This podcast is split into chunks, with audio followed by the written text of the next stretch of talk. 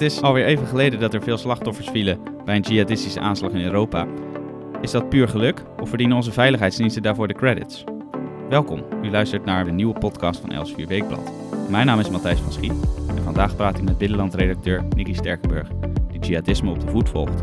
Nikki, grote terreuraanslagen beheersen vaak dagenlang het nieuws, zeker als dat in Europa gebeurt. Maar daar worden gelukkig ook heel veel terreuraanslagen voorkomen. Dat horen we dan weliswaar niet zoveel in het nieuws, maar daar zouden we misschien wel wat meer aandacht voor kunnen hebben. Wat vind jij? Ja, dat is absoluut waar. Tegelijkertijd moet ik er wel de kanttekening bij maken dat op het moment dat een aanslag wordt voorkomen, er eigenlijk heel weinig um, uh, ja, nieuws te brengen is. Dat uh, hangen het onderzoek en de politie en justitie en de veiligheidsdiensten, uh, mogen ze allemaal niks zeggen. De veiligheidsdiensten zeggen sowieso niet zoveel daarover vaak. En dat je helemaal moet afwachten totdat het proces begint, dat de zaak echt inhoudelijk behandeld wordt en dat je meer weet van de details. Uh, soms is daar een soort uitzondering op. Bijvoorbeeld toen in Barcelona, toen dat huis met al die gasflessen uh, de lucht in ging, dat er uh, wat meer details al eerder over naar buiten komen. Maar ik snap ook wel dat het voor de media heel moeilijk is, omdat het gewoon vrij summiere berichten zijn en je moet afwachten van hoe de zaak uiteindelijk in elkaar steekt en wat de plannen uiteindelijk waren daarvoor. Ja, want we hebben, ik geloof vorige week, een uh, bericht gehad over uh, een terrorist die op de Erasmusbrug uh, een aanslag wilde plegen. Dat is toen allemaal voorkomen. En uh, zo komt er natuurlijk nog wel eens wat voorbij. Uh, is dat uh, de laatste tijd vaker het geval dan voorheen? Dat vind ik heel lastig te zeggen, omdat niet altijd alles als een aanslag wordt gelabeld. Uh, terroristisch motief gaat toch uit van politieke veranderingen willen bewerkstelligen, uh, schrik aanjagen van een samenleving. En dat is gewoon niet altijd helder. Kijk, bijvoorbeeld Anders Breivik, die had voorafgaand aan zijn daad al een heel groot manifest waarin hij helemaal uiteen had gezet van hoe hij dat... Uh, of waarom die dat deed. Terwijl ja, als iemand Allahu Akbar roept en een paar mensen neersteekt, ja, is dat dan een politiek modi- motief? Is er een ideologisch motief? Wat wil die ermee bereiken? Het is niet altijd zo makkelijk vast te stellen. Dus of, of het een verwarde man is of een, een terrorist, dat uh, is uiteindelijk aan de rechter om te bepalen. En daardoor is het niet helemaal uh, duidelijk te zeggen of er nou vaker dingen zijn voorkomen dan eerder, maar je ziet wel dat er gewoon meer mensen worden gearresteerd. En niet alleen met jihadistisch motief, ook mensen die iets, mogelijk iets bij de Turkse ambassade of het consulaat wilden doen.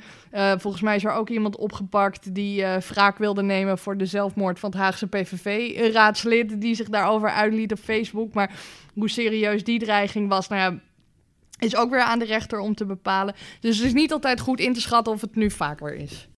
Je hebt gekeken naar een, uh, een overzicht dat is gepubliceerd, waarin het vooral gaat over jihadistische aanslagen. Uh, wat uh, zijn de belangrijkste conclusies uit dat overzicht? Nou, als het gaat om aanslagen die uh, door de Islamitische Staat zijn geïnspireerd of gecoördineerd, dat is nogal een verschil. I S is soms ook gewoon enkel een inspiratiebron, hebben ze er zelf niet zoveel mee te maken. Dan waren er in tweeduizend zestien voor het Centrum voor Analyse van Terrorisme in... Uh, of Centrum voor Analyse van Terrorisme in Parijs, veertien succesvolle aanslagen en veertig werden voorkomen. En in tweeduizend zeventien werden er vijftien aanslagen gepleegd, terwijl de zevenenveertig uh, ja, voortijdig gewoon zijn tegengehouden en onderschept. En dat zijn natuurlijk vrij uh, hoopvolle cijfers. Ik geloof ook dat er nog iets uh, bijzonders te zien is aan het aantal doden, want dit jaar is dat een andere trend dan daarvoor. Klopt dat? Ja, de New York Times bracht een overzicht die zei van ja, in tweeduizend vijftien kwamen er nog bij de dodelijkste aanslag uh, met de meeste doden honderddertig mensen om. Ja, en vooralsnog zijn dat er dit jaar gewoon drie met gijzeling in de, uh, in de supermarkt in Frankrijk. Uh, aan de ene kant is dat misschien ook een beetje geluk dat de huidige aanslagplegers redelijk amateuristisch zijn. We zagen bijvoorbeeld... Um, hoewel er vrij alarmerende berichten zijn dat je overal op internet kan vinden hoe je een bomvest maakt. Dat bijvoorbeeld met de aanslagpleger in Manchester, dat hij wel gewoon nog naar een trainingskamp moest om te leren om dat te maken.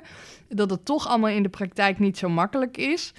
Uh, dus het zegt ook wel iets over het amateurisme uh, van de aanslagen. Nou ja, en tegelijkertijd zie je ook wel dat als je een groot... ingewikkeld plan hebt, wat veel coördinatie vraagt, wat heel veel explosieve afstemming en alles vraagt, dat het toch redelijk moeilijk is om dat van de grond te krijgen.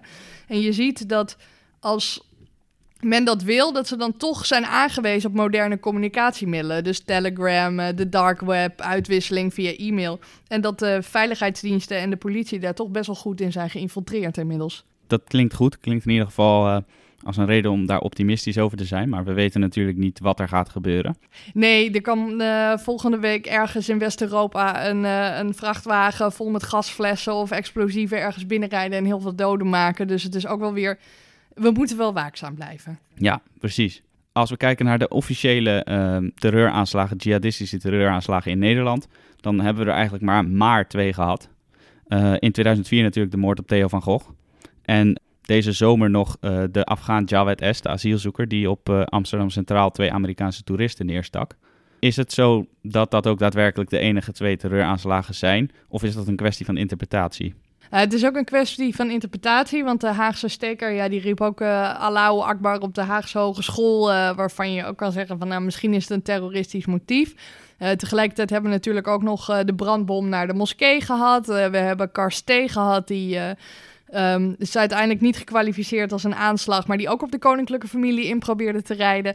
Dus het is een kwestie van interpretatie en het is uiteindelijk aan de rechter om te bepalen of het een aanslag iets is of niet. Maar er zijn natuurlijk ook een hoop grensgevallen. Uh, denk bijvoorbeeld uh, Volkert van de G, van ja, hij heeft toch een politicus omgelegd, dus het gaat toch om het bewerkstelligen van politieke veranderingen. Um, dus in die zin uh, is het nog steeds gewoon uh, uiterst hellend vlak om te bepalen of iets een aanslag is of niet. En ben ik ook blij dat dat gewoon bij de rechter ligt om daar een oordeel over te vellen. De cijfers geven een voorzichtige reden om uh, een pluim te geven in ieder geval aan onze opsporings- en veiligheidsdiensten. Maar uh, zoals jij al zegt, laten we vooral uh, hopen dat ze waakzaam blijven, want uh, nou ja, dat... Uh...